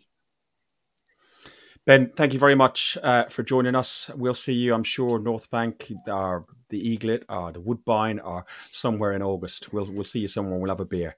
Yeah, yeah, of course. Yeah, have a good summer, lads. Take Thank care. You, ben. Cheers, mate. Take care. Bye. Cheers, boys. Cheers. Um, Alex, I believe you're stuck for time and gone well over what you thought, but a little bit, yeah. I'm I'm an hour ahead as well, so I've got to I've got Okay. to jump in a minute. All right, okay. Well, uh, we'll have Reese on, and uh, we'll let you go whenever you want to go. Just um, uh, thanks for joining us again, and we'll we'll catch up on a, over the next Always. couple of hours or whatever as well. Reese, See you welcome next to the show. well, Reese. How you doing, boys? All good? Yeah, good, good, good. You look Good. like you're sitting there for your passport photograph. No, I just want to say, I've, since that Sunday, I've just had one thing left in my head, and it's Saka staying four more years. Since the last game, last game of, since the last game of the season, I've, I, yeah, I think it goes through my head maybe two, three times a day. Um, so, thoughts on the season? Uh, what was your highlights? What was your best? What was your best moment in Block Five, Block Six? I mean, You- I think meet up with us. I think yeah, I think the I think social wise, the last game of the season. I mean, what we uh, what we managed to get done outside outside before that Wolves game, it it was it was a show. It was really good. Everyone think- everyone really connected. Everyone really started, uh, yeah, to to hear the voice, which was which was good to see. And obviously shown back, and obviously all the videos that we can see now as well. Um, on the pitch, I think yeah, uh, obviously beating beating the scum twice is always good. Um, and also, yeah, that Liverpool game that someone mentioned earlier on as well um, at home was obviously a massive, massive, um, a massive part of our season. Um, obviously, yeah, Bournemouth is obviously yeah, we do need to remember it is Bournemouth. Um, but yeah, when you do win a game like that, it's easy to get yourself carried away. And uh, yeah, the reactions from the players. Obviously, I mean, yeah, I think I ended up at four rows forward uh, from my, my seat in row 26 um, after that goal went in. Yeah, it, it was pretty nuts. Pretty nuts. Champions League next next year. Um, how far do you think we can progress in it? I mean, yeah, it's it all depends on the, all depends on the recruitment that we make. Um, I think, yeah, I've mentioned to both you boys, all, all three of you, at some point this season that we definitely are thin. I think obviously was shown at the end of the season this year. Um, obviously, yeah, the big everyone's talking about their turning point. For me, the biggest turning point for me this season was losing Saliba. Um, and yeah, so I mean, in terms of where far we can go, I think it does come down to recruitment. Um, I, I, if you're saying about recruitment, what we need, I think personally, we probably need about five players um, to be able, if we want to go far in that tournament and also compete compete for the league as well. Um, I suppose uh, VAR was a big thing with the uh, you, you draw the fucking lines as as we say, sang to them and Yeah. everything else. Um, Whereas- VA's, VAR success, failure, are too early to call in your view. I think VAR, when it's done properly, I mean, yeah, it is a success. Um, but I mean, I don't know if you've got any of you guys have caught hold of the um, the clips now where you can hear the audio. It's quite funny how yeah, we, there is no audio footage that's come out yet of that bloody Brentford game. Um, I'd like to hear the, the commentary that where they're talking to each other and who who's basically not said don't stick the lines up or where, where's that brown envelope going. But I won't really go into that. uh, yeah. No, so yeah, honest, so, yeah, so to answer your question, two aids cool. I, I have I, I had seen some of that VAR footage before, um, and it is good to see it's coming out. I think it would be nice if they had probably a, a, slightly varied version, not varied, but more select, not as constantly in your ear, but a bit like what they do in rugby. So if people did want to listen to it, they could have their uh, tune into Yeah. it and, and hear some more. Um, uh, I suppose um, you said five players. Uh, if you were to pick a key player, what who do you think the key players you'd want to replace as your number one? Or I mean, it's probably what who I'd want to get br- bring in. Yeah. Yeah, I mean, is is the probably the biggest name that's touted to come to the club right now. I don't want to say it because I don't want to jinx it, but yeah, that boy over in uh, over in West Ham, I'd, I'd love him to come come and play for the Arsenal. Okay. Lads, got any questions for Reese? I'd say all at once. Yeah, no, I was gonna say I, I'd say um, how do you feel the atmosphere developed as the season season's gone by, and how do you think we take it to the next level? Well, I think if you look back, Dan, when I, I mean, I only met you this season. If you look back at the, I think I maybe met you at the third home game, um, and you look at the sort of the atmosphere outside Block Five and Six at the start of them games back in the early starts of the season. We probably didn't get a bit of a crowd until about 15 minutes before kickoff. Um, I mean, I myself before this season never used to go to the ground early. Was always one of them like strangers, be in the pub and try and throw myself in the ground 10 minutes before kickoff just to get in and see the boys come out. Um, but I mean, yeah, much like you guys now, um, I'm always in the ground at least an hour before, sometimes even an hour and a half before. Um, obviously, time dependent on yeah, if I can get away from the kids and be able to get myself down. Um, but yeah, like I said, if you look at the last couple of games we've had at home um, against yeah, obviously Brighton, um, also uh, Wolves as well. The the atmosphere pre-game, there's been people there 45 minutes before. There's been people wanting to come over and sing. Um, but I also think it's taken to the stands. I mean, long like yeah, long may it continue, but actually in the actual stadium, people are actually starting to sing for more than more than 30 seconds and stop. Obviously, does need pick someone to usher it and pick it back up every now and then. But yeah, it, the atmosphere is definitely starting to get better. Um, how, how do we how do we get it, keep it going? People just keep coming and join us, and yeah, I mean, more, I think more people need to do it around the stadium. Obviously, I know the Ashburton Army have got their thing over in, in the clock end. Um, I obviously don't know. Yeah, I don't really know too much what either either the wings or or halfway lines got going on upstairs or in, on the on the lower tiers as well. But yeah, I think the message to all the fans is if you can get get a group of your mates and uh, start a little party before a game, get get your pre-match beers nice and cheap, then yeah, why not? And it'll it'll reflect into the stadium and that as well. Is it mandatory to have a flag? Is it mandatory to have ginger hair? And is it mandatory to be on somebody's shoulders? I think yes to the above.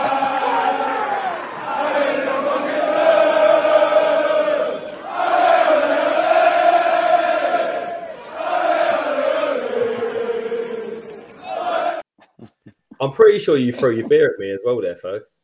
I, I was holding on. To, I was holding on to your leg. Fergus in the corner going, he's on his shoulders again. Here's a beer.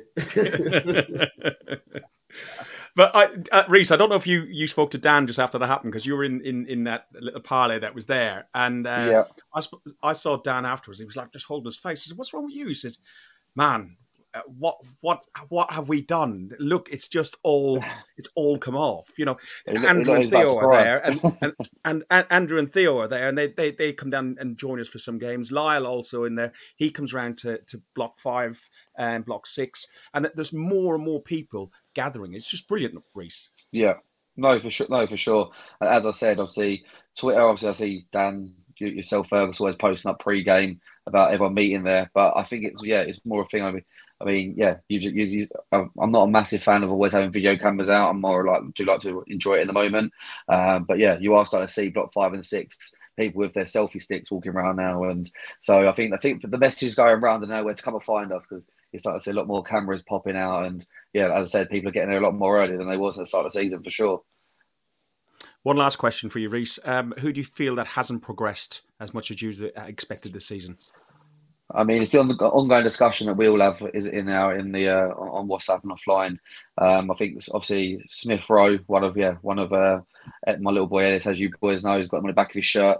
He'll kill me for saying this, but yeah, if, if he has another probably three months next season of, of what he's gone through this year, unfortunately, probably we probably will have to leave in January uh, to find mm. game time and for his own personal development as well.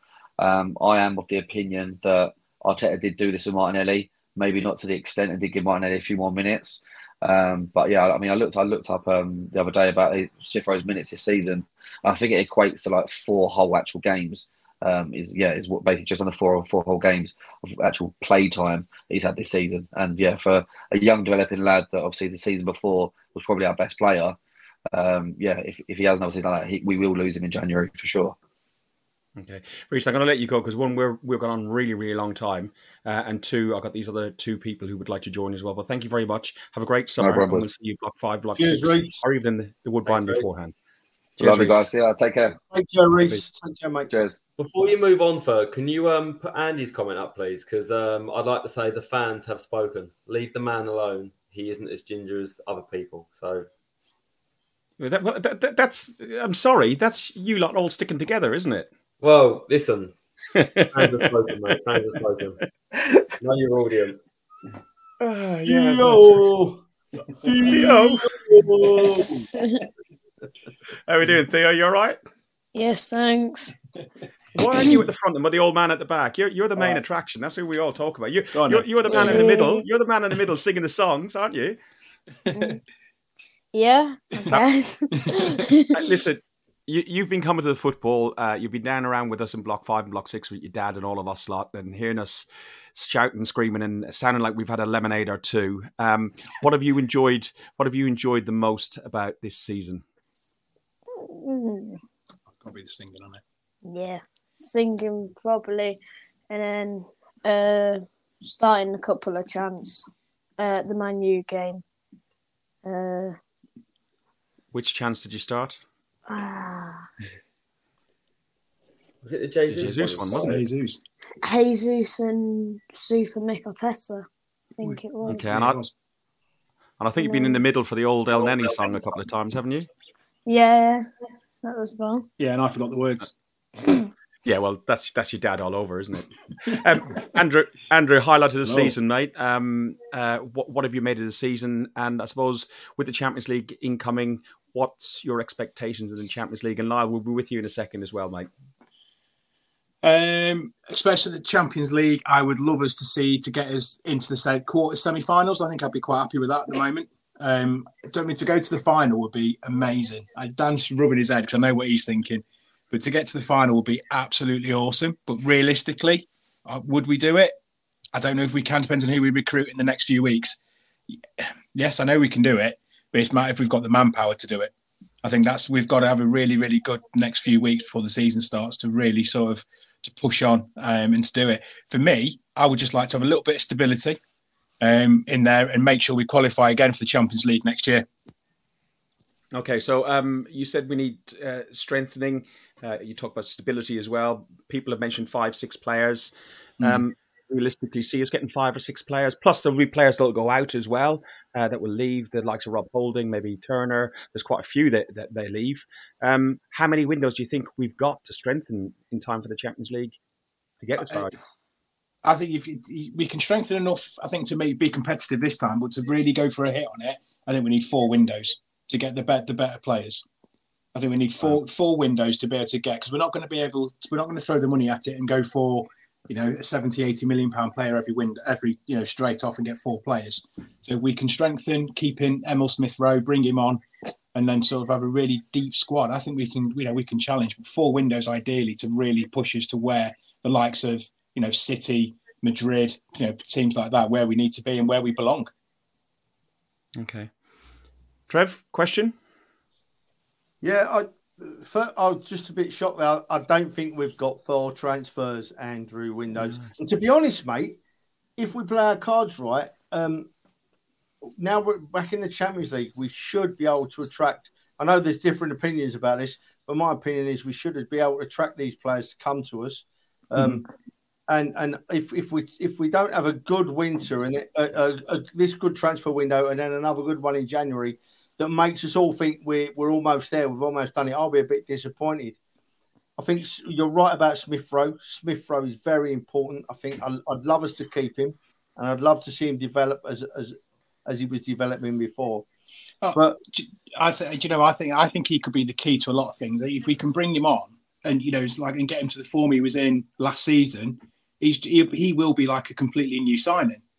And I think that's you know, and that's what we need to be doing. But you know, Mike, to, the, the cost that players are. I mean, we're going to pay what ninety million, maybe hundred million for Declan Rice if we get him. Um, you know, the Kroenkes really going to throw another 80, 90 million in the, in the transfer window.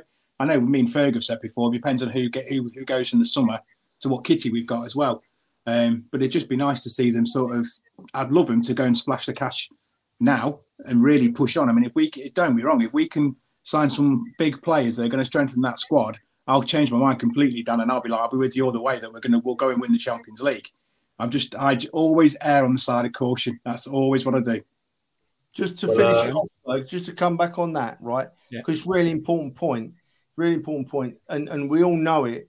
Arteta said uh, the January before last that he would never sign a player that he didn't think would improve Arsenal Football Club. He'd rather not sign True. anyone. And yeah. as long as he's, I've still got that in my head, and he has my total trust that he's going to do the right thing, given the right opportunity. What's your thoughts on that, Andrew? Oh, no, I completely agree. I completely agree, Trev. He will do. He will only sign players he knows will make that team better. And again, that kind of brings back to my point: do we need a couple more transfer windows? Because is he going to find, or is the other players that he wants going to be available this transfer window or even in January? Because it's harder to sign players in January because not many people move around. So you've really got the two summers to make a difference. So the players that he wants are they going to be available for him to go after straight away? Um, I mean, one of the players that sprung to me, mind to me today was Youri Tielemans because he's obviously left Leicester on a free today. I mean, if you can get him for nothing, that's a cracking signing to strengthen the midfield up. Yeah, yeah. I've got uh, I've got a final question for you, Theo. And uh, we we might we might get in trouble for this, but never mind. End of season. Let's go for it. What do you think of Tottenham? Oh shit! Andrew, forgive for that. I said if you should. I've, I've heard him singing a lot worse, mate. So it's fine. yeah, well, was something to do with Antonio and uh, uh, Harry yes. Kane and uh, yeah, yeah, yeah, that, that one. Yeah, go, go for one. Lyle, Lyle, if you want to come off mute, we'll bring you in now as well. Um, Lyle, good to see you. Um, how have you been? Have you have you been bored? Do you know what, Fergo? First and foremost, absolute pleasure to be on. How are we all, lads? Have I been bored? Do you know what? This is the first Monday I haven't been hungover, and I can't, I can't remember how long. this is the first time I've gone into work on a Monday and actually feel like a normal human being. It's it's it's, uh, it's revolutionary. I don't even have a beer with me tonight. What's wrong? but no, I, I, had to, I, had to, dial in and say big thanks for the season. It's been absolutely terrific. I've loved listening to you lads. It's been the highlight of every Monday dialing in and seeing all the comments and all the characters. It's been fantastic. Um, I, I, suppose a, a, question which I was going to, I didn't know who I was going to put it to, but I'll put it to you, um, Lyle. You've been up and down the country. You follow us over land and sea and Leicester. Um, hmm. uh, going out of the cups early, we went to Oxford, we went to Man City. How did it feel going out of the cups early? Uh, look, it's really disappointing because I think if you're a true fan, you want Arsenal to win every game which they're in. I think that's just the long and short of it, right? Um, I think the one for me, which was disappointing, I, I, could understand going out of the FA Cup because obviously, and and you know the League Cup because you know we were sort of charging in Europe at the time, but going out of the Europa was the one for me. I thought was just crazy um, because you know it's an opportunity to win a trophy, um, it's an opportunity to put right, um, you know, sort of past pain. Um, so now the Europa was the one for me. I didn't understand. The other two you can sort of understand because there's such a bottleneck with the fixtures, but the Europa was crazy in my opinion. Yeah, I was in Budapest uh, this week and I saw the Roma and the um, the Seville fans, and it did feel a little bit weird just being there and thinking oh, the Arsenal should be there. You know, it's mm. I was at the fan zone and stuff. Just just a little bit odd. So, um, expectations for next season.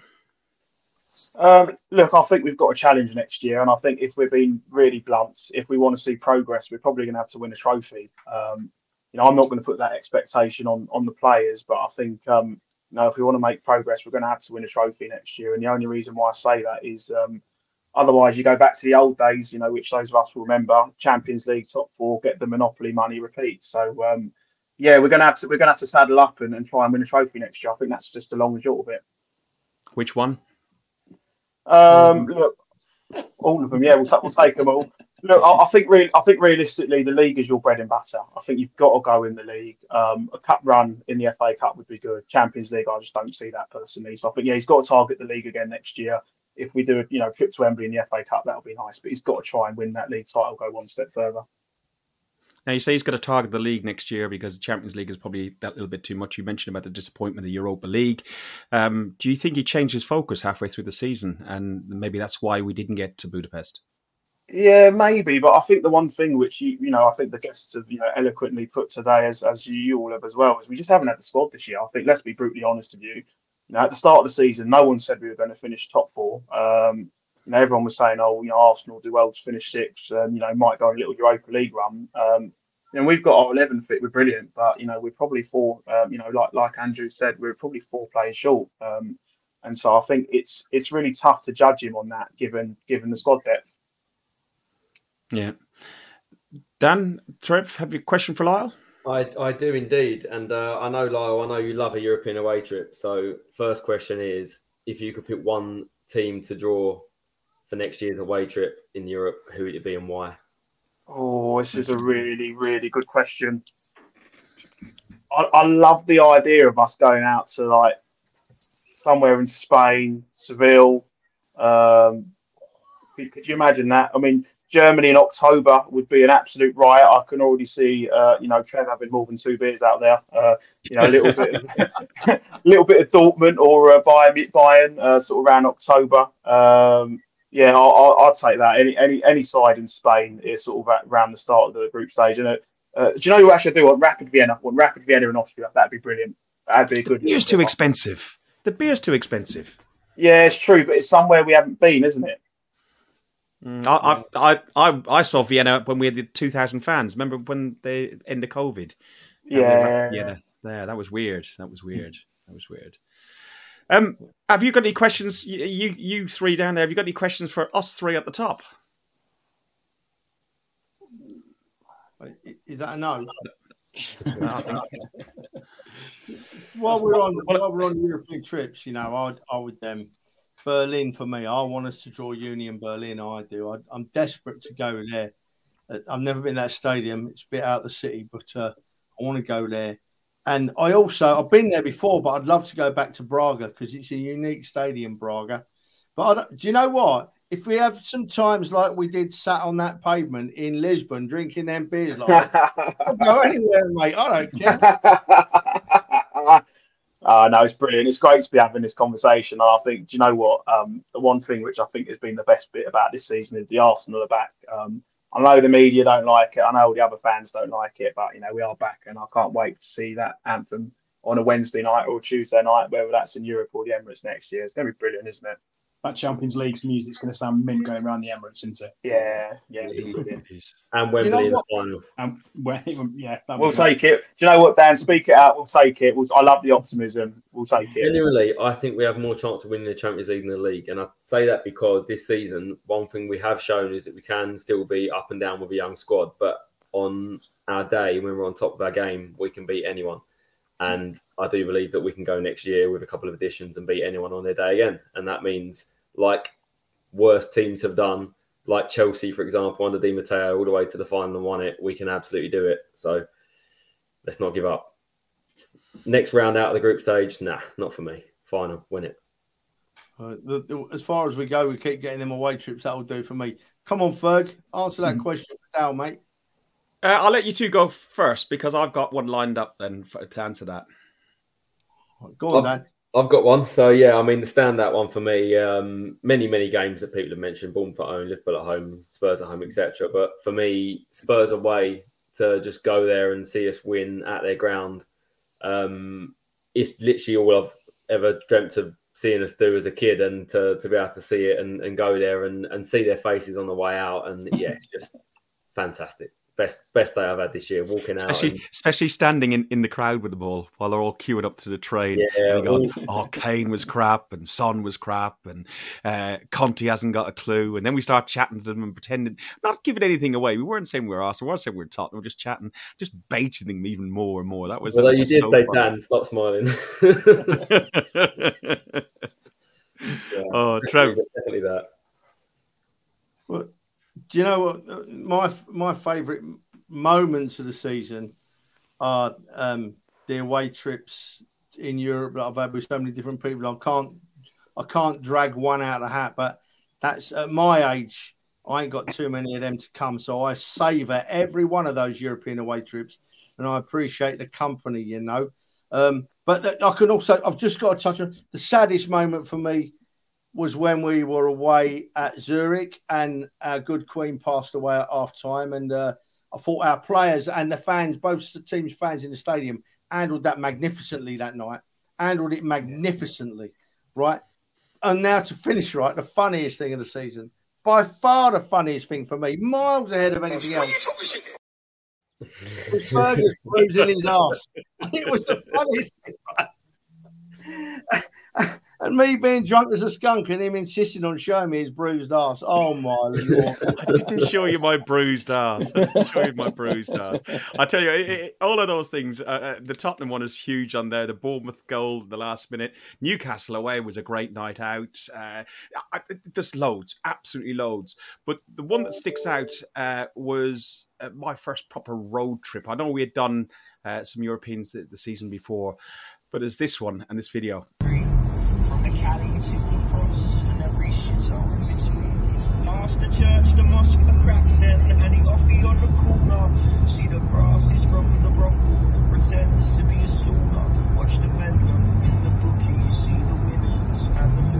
Videos of us driving through from uh, Milan through the Alps. Where with faces turn to greet you. Hello, governor. Your son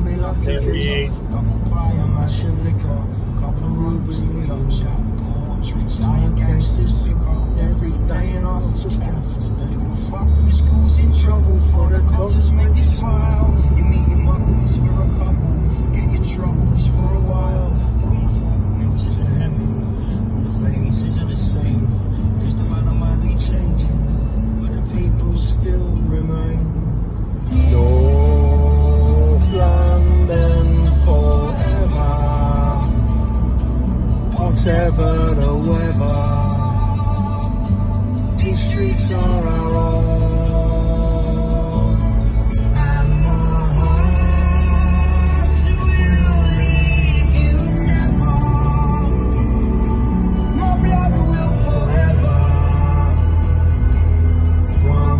The storm. Trev, you didn't even know we were recording that at the time, and it was only like later I put it up on I think it was Instagram or something like that, and you went, "Oh, I didn't know you were recording that." But as Dale said in the com- uh, as Dale said in the comments, that's you were so good filming that because, as you said, I didn't know. Right, I didn't know, and I, I, I love that video. I do love it. But the funniest part of that journey was when uh, Fergus was in the front with me, Terry was in the back, and I pretended I hadn't seen some roadworks, right? And drove towards them, and we had to pull over for, so Ferg could change his pants. it was hilarious. Yeah, It- It- Italian roads and Trevor don't go together, and the steering wheel on the wrong side of the uh, on the wrong side of the car as well. Uh, uh, Lyle, Andrew, Theo, thank you very much for joining us. Um, I really appreciated you joining us, and it's really good to see you over the Cheers, over guys. the um, over the summer. Uh, sorry, over over the season, and have a lovely summer. And uh, we'll see you in August. Yes, Up the definitely. Up the Arsenal. Come on. See you guys. Take care. Have a good See you, boys. See you. Take care, boys. Uh, oh my lord! what- What happened there? uh, guys, Christ, one hour forty-four. One hour forty-four. You can waffle, Ferg, can't you? Yeah, Ah, but yeah, just a tad. Ferg, Just- what a show! What I've, I've thoroughly enjoyed that one hour forty four has gone so quick for me, mate. I know you're going to do it, but just from me, and I know Dan will do it. Thank you, everybody, for commenting and phoning in. That's the way to finish a season. What a great show we've had there, from my perspective. Loved every second of it. I think it just goes to show, right? And a little bit like the last game of the season is just how the fan base has changed and people just loving football and loving the club again. Because, you know, the last few games, it would have been easy to hide away and say, oh, I've had enough now, that's it. But um, people stand to the end watching, you know, the, the Wolves game and the atmosphere there. And yeah, same tonight. People just loving the club again. It's, it's good to see and uh, let's keep it going next year. I have one final guest to appear, but before we do that, I'd like to thank Tom from Tampa Bay, Kai, Dale, Ben in Cambodia, Spencer in Virginia, Lawrence in California, Albert JTV, Ben Bennett, Reiss, Lyle, and Andrew and Theo. Thank you very much. But our last uh, guest has just made a speech. Throughout my time here, I saw our club returning. Returning to a feeling we have all missed because there is something special behind us. This is togetherness. So I want to thank you, all of you. Thank you to our players who face the season with passion and determination. When I watch our men and women training every single day, I can feel how much they want to deliver for this football club. Thank you to everyone working alongside them all together doing what they believe is right. You cannot imagine how much it helps the players, how much belief it gives them. And thank you to all our supporters everywhere.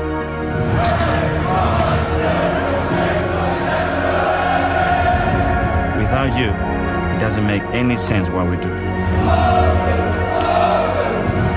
You are our energy. You are living the game with us. You always have been. In our attitude, in our self belief, in the demands that push each other to seek excellence.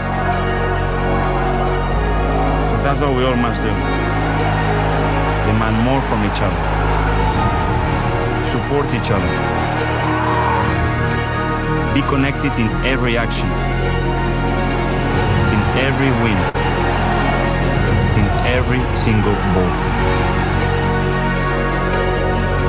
Now, we focus on what's in front. And if we keep moving forward, we can achieve anything. Because we know what's behind this club, behind this feeling. This is our Arsenal.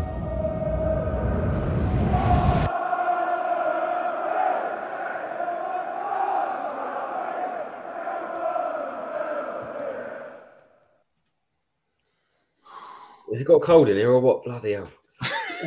yeah, Dan, I'm the same, mate. Dan, I'm the same, mate. Wow.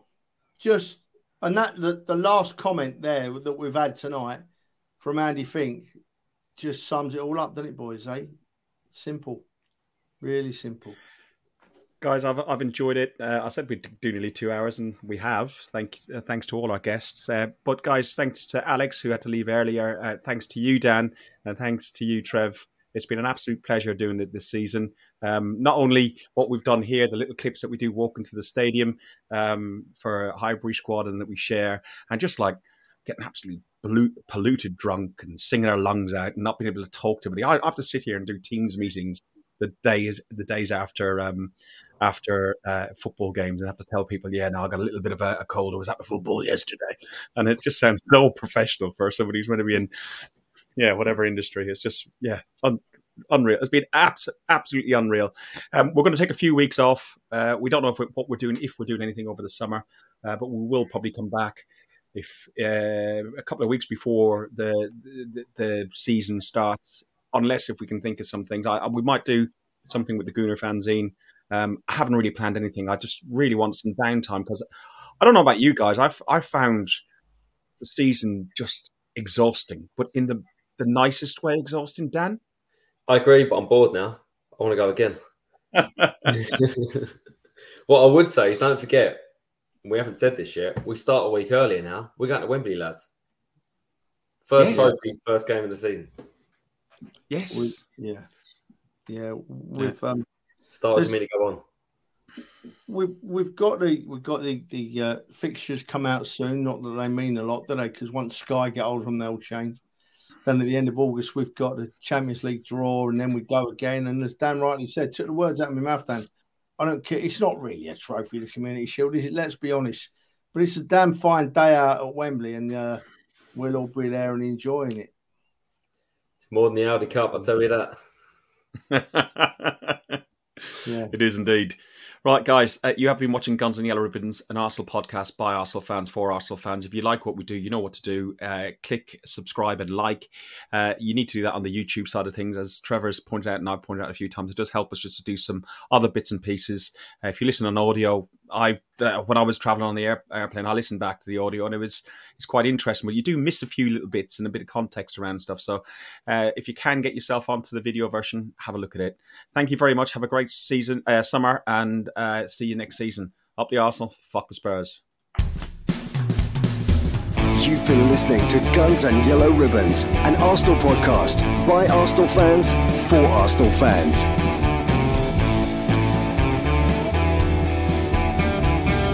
Follow us on Facebook at Guns and Yellow Ribbons and Twitter at Guns and Ribbons. And remember to rate and review us too.